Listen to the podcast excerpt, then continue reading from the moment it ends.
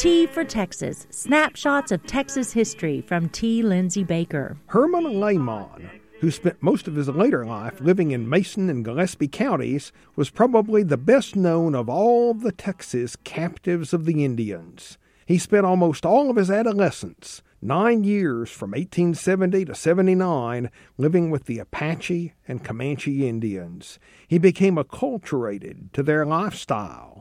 As a warrior and a war party member, Herman even raided back into his own childhood neighborhood in central Texas. While on one of these raids near Austin, Herman saw his first steam railway locomotive. The war party of which he was a member had come to the hill country, somewhere near Austin.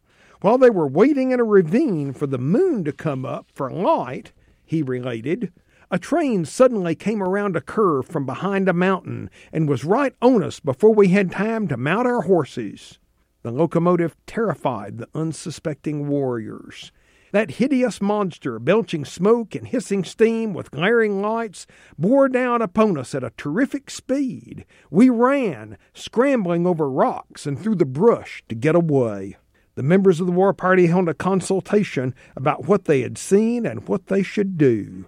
We decided we should leave that region at once and not attempt to steal any horses there, Herman related, for that monster might return and catch us. T for Texas with T. Lindsay Baker is produced by KTRL Radio at Tarleton State University in Stephenville, Texas.